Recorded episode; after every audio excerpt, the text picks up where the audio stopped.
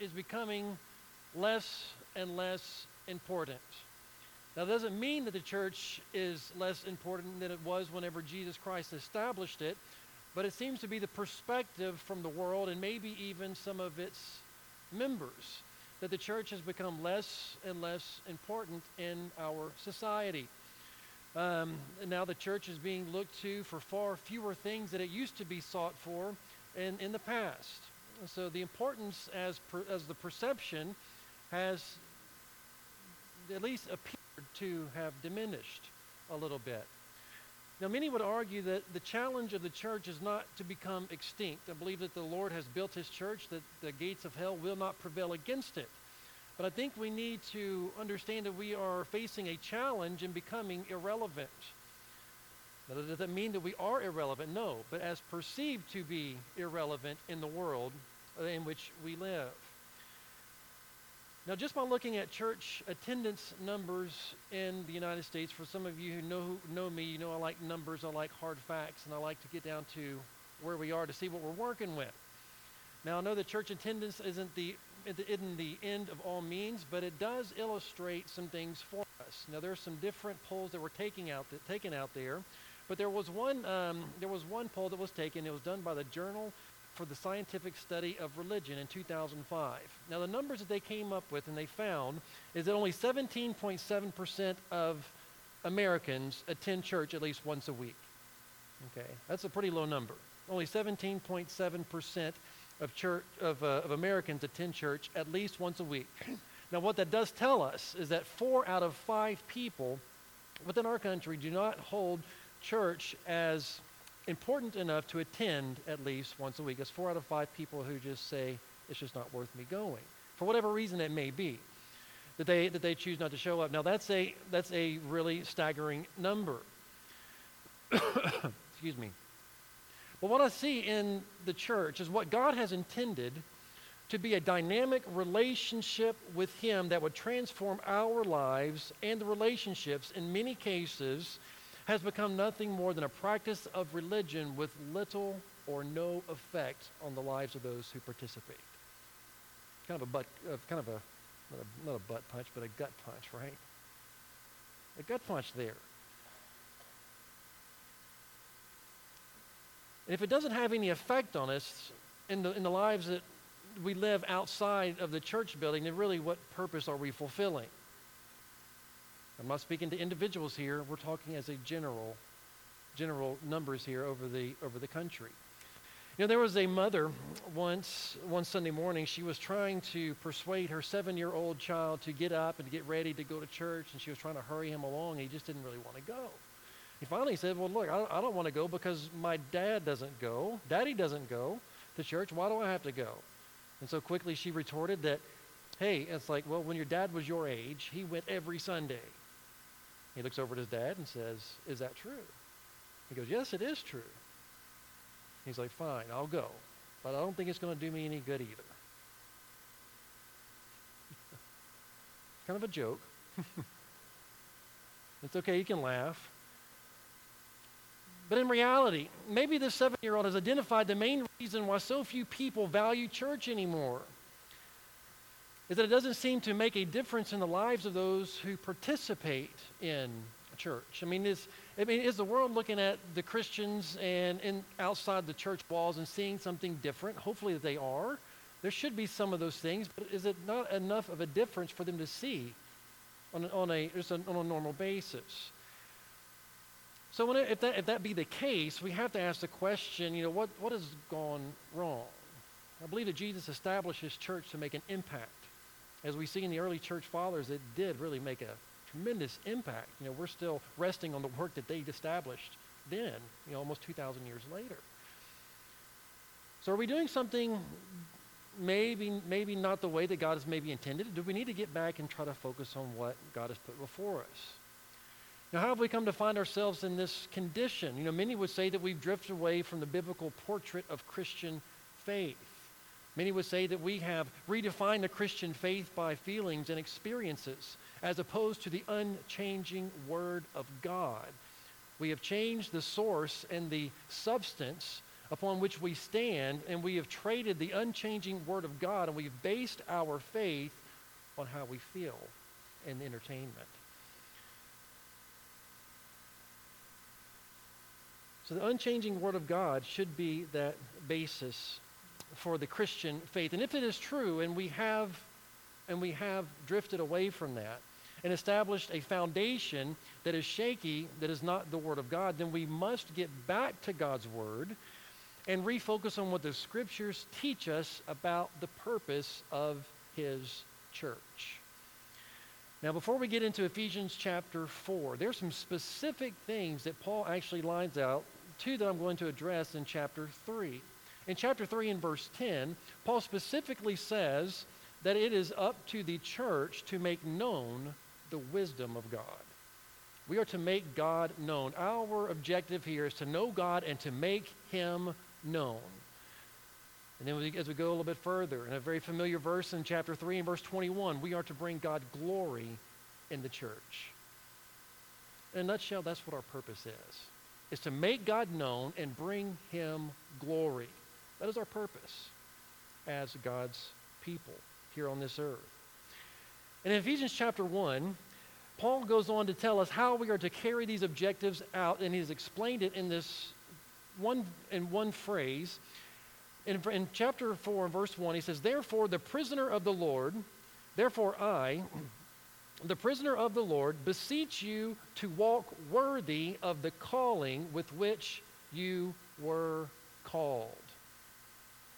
He says we are to walk worthy of the call. Now, the call is to make God known and to bring God glory in the church. We are called to be the salt and the light in this world. We are called to be the representatives of Jesus as his ambassadors in this world. We have been given a high calling with a great commission.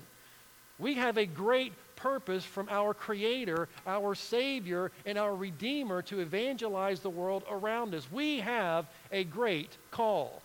Now, what Paul is saying here is that we are to not only accept that call, but we need to walk worthy of this call. So that's where we're going to be going this morning is how what does it look like to walk worthy of this call that God has put on his children here and he's left us with this work to do. Ephesians chapter 4 and verse 1, I therefore the prisoner of the Lord beseech you, I strongly encourage you to walk in a manner that is worthy of the call.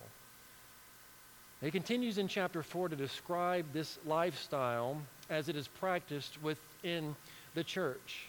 Now, the first thing I want us to, to see here is that we walk worthy of our calling when we maintain the unity in the Spirit. Okay? We walk worthy of our calling when we maintain the unity of the Spirit. Starting in verse 2, he says that we're to walk worthy of the calling. In verse 2, he says, with the lowliness and gentleness and long suffering, bearing with one another in love. Verse 3, endeavoring to keep the unity of the Spirit in the bond of peace. Now, Paul is encouraging us to endeavor to keep the unity. Now, notice what Paul doesn't say here.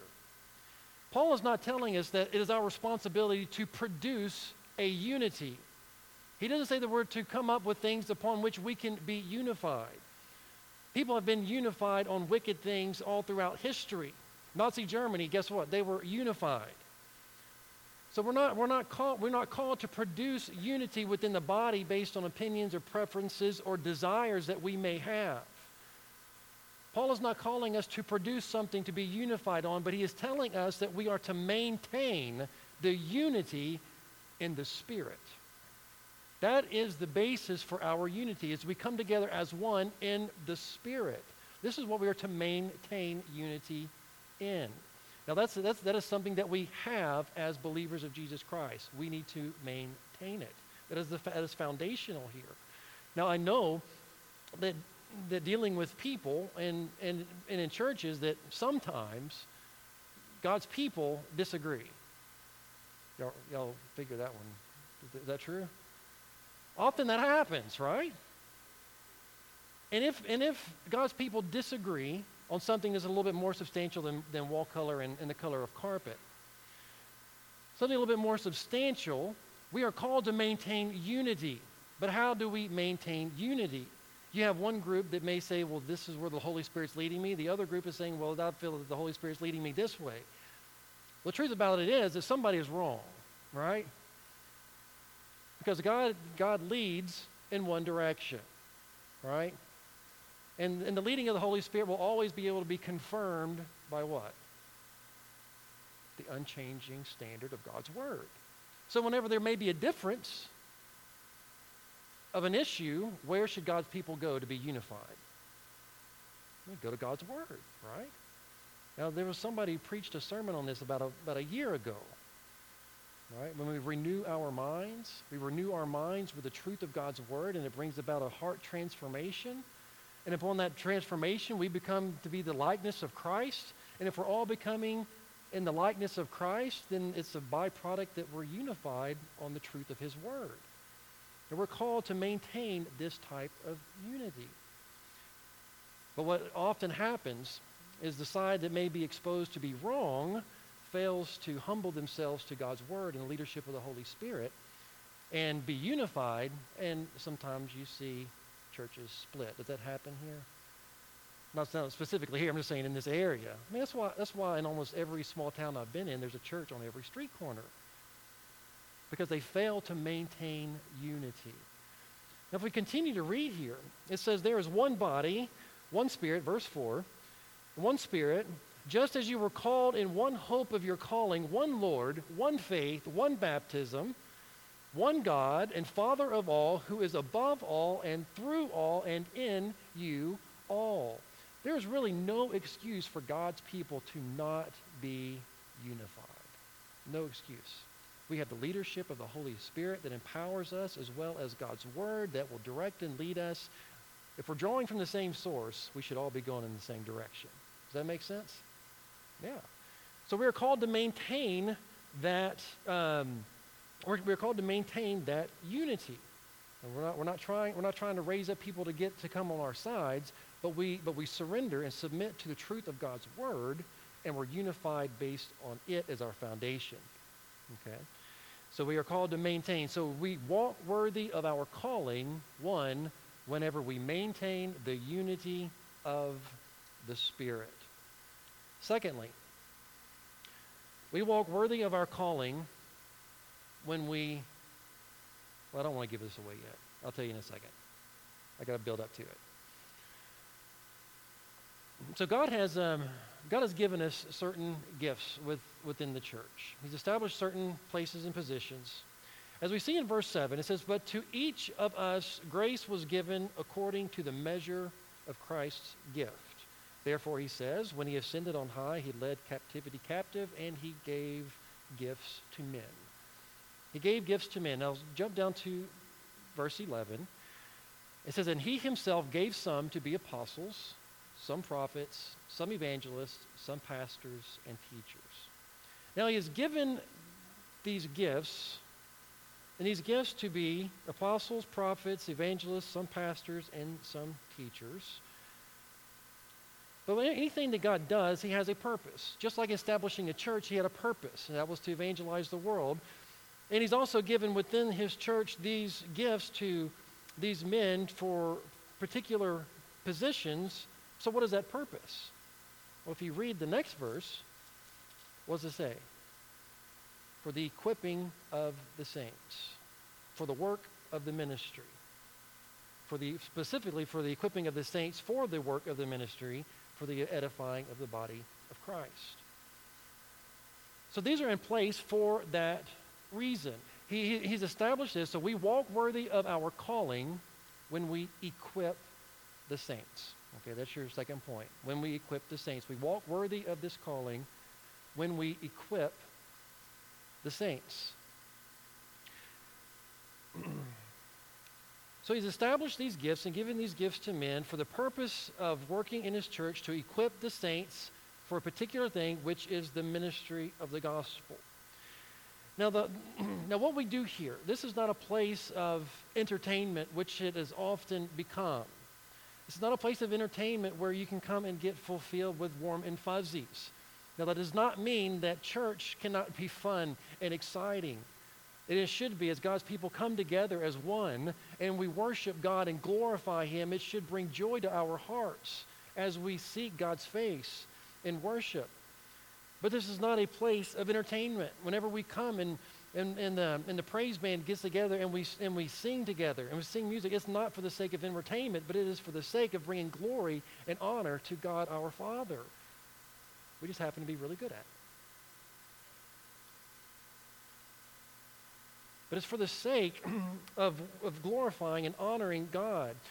So what we have to understand here is if, if God has established these, these um, the apostles, the prophets, evangelists, pastors, and teachers for the sake of equipping the saints for ministry, then truly this is not a place of entertainment, but this is a training facility. This is a place where we train and equip one another for what? The ministry. This should be a place where we come and we encourage one another and train one another for the sake of the ministry, for the preaching of the gospel. Whenever we come to church, it shouldn't be an idea of let's see what I can get out of it, but let's see how I can better myself to be a better follower of Christ whenever I leave. How can I truly meet with Jesus and how can he truly instruct me by the truth of his word and that I may be a more effective witness for him out in the world? We are here to train one another for the equipping of the saints for the sake of the ministry. And that's how we have Sunday or that's how we have Wednesday evenings especially planned out. I mean that is a training time. I've, I've set, set out you know, specific teachers and particular curriculums that I find that are needed for you in today's time, in the culture in which we live today, for you to be a more effective follower of Jesus and a proclaimer of the gospel. That's why I have certain things set in place for those things. But I will be honest with you, if, if your expectation is to come and to be entertained, and yet you're offered training, it is quite possible that you may leave kind of underwhelmed or maybe even disappointed.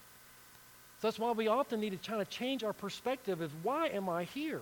Why am I attending? What is the, what is the point and the purpose in gathering together for whatever this for, for this for this evening or for this morning?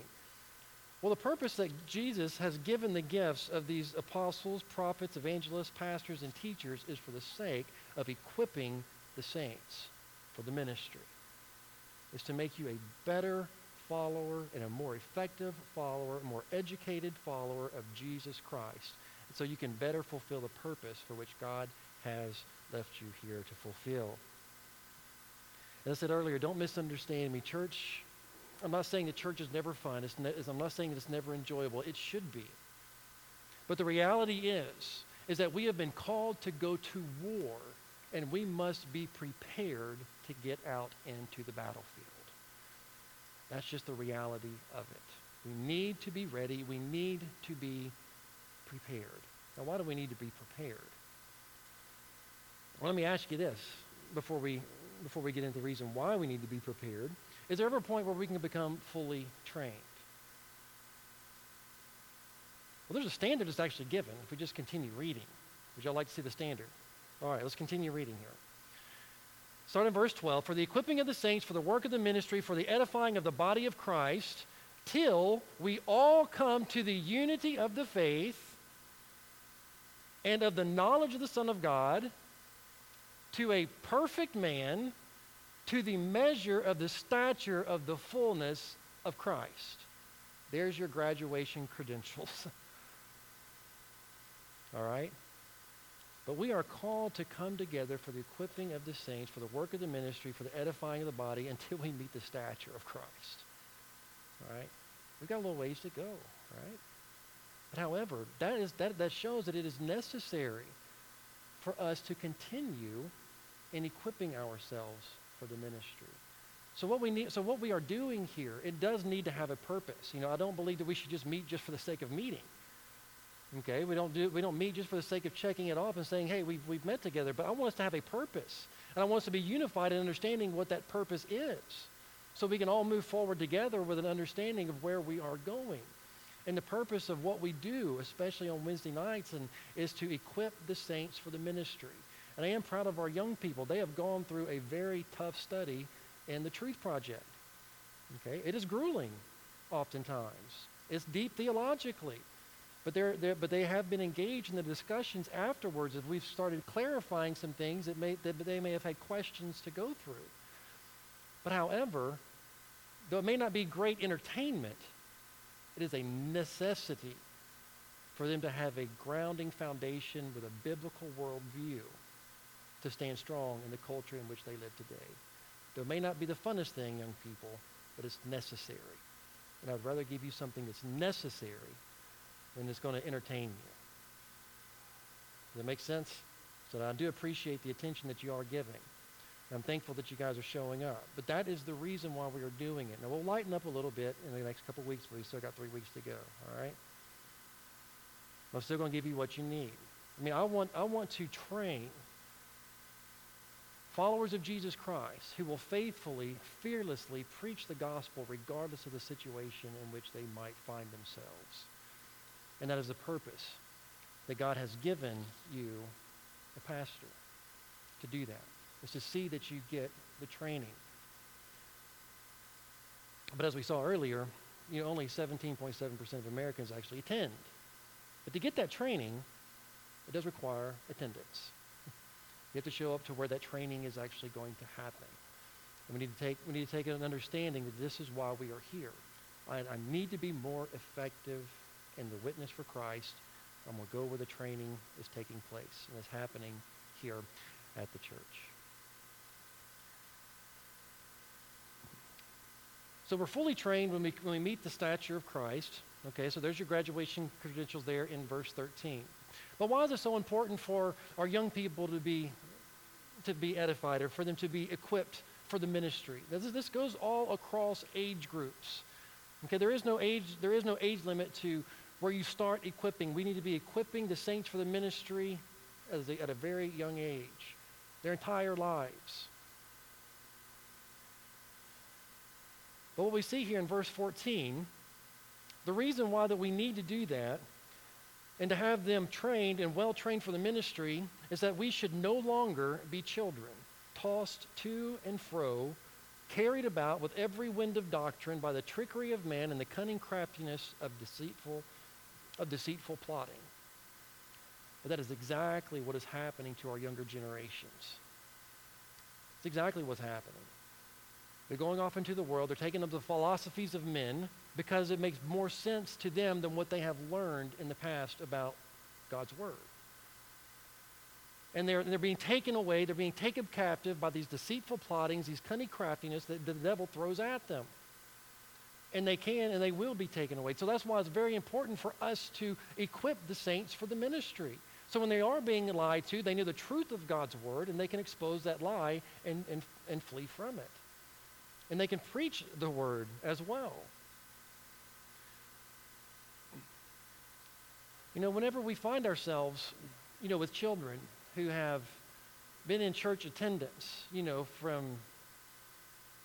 ever since they were a child and they're 13, 14, 15, 16, 17 years old, and they're not equipped for the ministry. What, what do we call that? It's really a failure, isn't it? We, find, we have people who are 20, 25, 30, 40, 50, and they don't feel like they're equipped for the ministry. What we have there? It's another failure. We have, we have a priority. God's purpose for these people is to have saints equipped for the ministry. And that they can be strong enough, they can stand firm enough that we're not, we're not children who are being tossed to and fro with any wind of doctrine and being taken over by the lies of the devil in this world.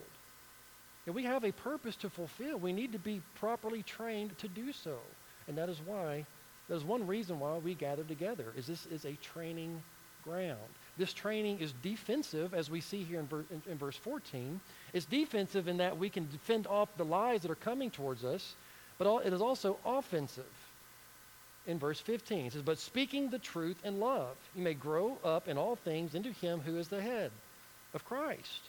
So not only does it have a defensive um, property to it, but it's also offensive. No, we go on the offense with the truth of the gospel, with the truth of God's word. And we speak that truth in love, which is my third point. We walk worthy of our calling when we speak the truth. When we speak the truth. And to be honest, for you to possess the truth and not to speak it, it does no good at all, right? So we have to be active in this. We need to know the truth, one, to be defensive, in that we won't be overtaken by the lies of the devil, but we also need to be offensive in order to gain the ground that we need to take. But to speak the truth is whenever we actively put into practice that which we have trained to do. Okay, training is really, really great. It's, it's, good, it's good to be very well trained. It's, be, it's good to have the mental knowledge, but unless we put it into practice, it does no good at all. We have to make sure that we are being active in what God has called us to do. That is the purpose for which we are trained, is for the work of the ministry, and we need to be fulfilling that which God has called us.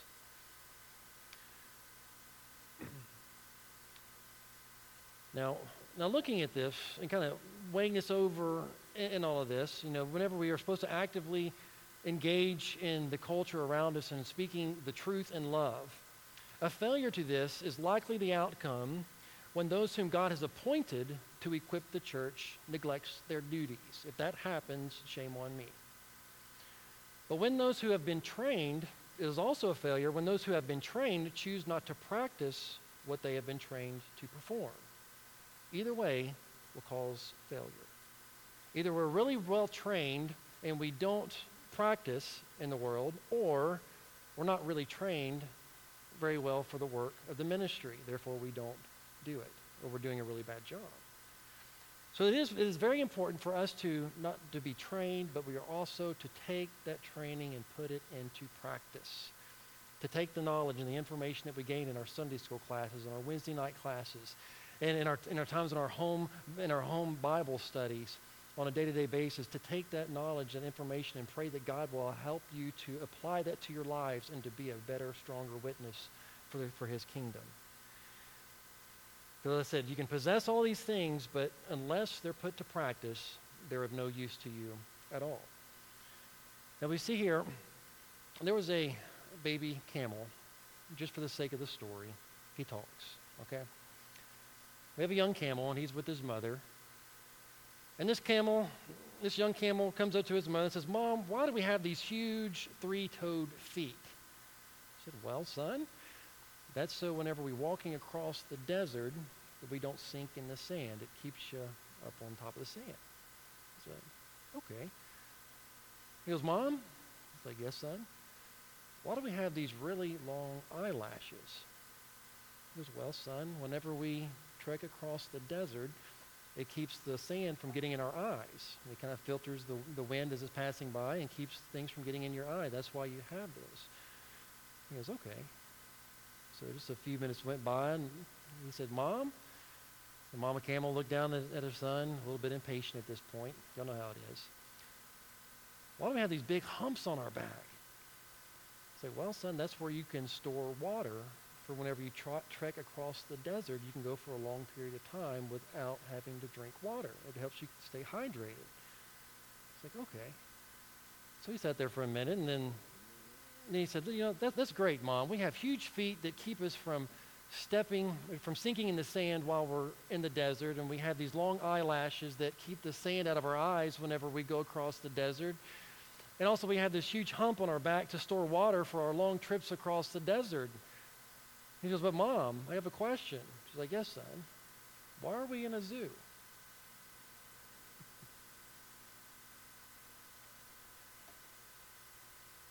See, too many of God's people are like camels in a zoo, extremely well equipped and prepared for a trip across the desert, but yet stuck in a zoo. We have the ability, we have the resources to fulfill what God has called us to do and to fulfill the purpose to which He has called, but we too often play it safe and we fail to position ourselves in ministry where we can serve. We fail to get the proper training and to fulfill what God has called us to do actively in, in the community that we live. No, God has given us the Spirit that unifies us, He's given us a spirit that empowers us, but yet we bottle it up and we keep it here at church only. I don't believe that that's the purpose that God has called us to do. I believe that God has called us to be an active, very visible people within the world. A fearless people who will preach the gospel of Jesus Christ, who will speak the truth in love. Now, if I was to ask a question, what would you like to see happen here at First Baptist Church? If I was to simply pose that question, I'm sure I would get several different answers, but I would imagine that we could all just kind of pile them up and say, well, we would like to see church growth. We would, re- we would really like to see numbers grow, not just for the sake of numbers and filling out an attendance sheet that we can send into the convention. It's not the purpose. But if we see numbers growing within our people, then that means that God's people are actually going out and doing what we're called to do. We're preaching the gospel, and the gospel is reaching hearts, and hearts are being transformed, and they're coming and getting plugged into the to, to a local church, and then getting equipped for the saints, getting equipped for the ministry, and going out and doing the same thing. We would like to see growth. But in verse 16 is where we'll finish off. The question, do you want to see growth? We'll start, let's go ahead and take a running start, verse 15. It says, but, but speaking the truth in love may grow up in all things unto him who is the head, Christ, from whom the whole body, joined and knit together by what every joint supplies. Now listen very carefully. According to the effective working by which every part does its share, causes what? Causes growth causes growth of the body for the edifying of itself in love. We want church growth? I think God has laid out a very simple plan. He's given us a great calling to make him known, to bring him honor and glory in the church, and we need to walk worthy of that calling by, by keeping the unity in the Spirit, not only by keeping the unity of the Spirit, but also preparing ourselves and getting the proper training that we need for the ministry, and then taking that training and getting out there and doing it. I believe if we follow God's plan, that we can see church growth. If He chooses to add to His church, great.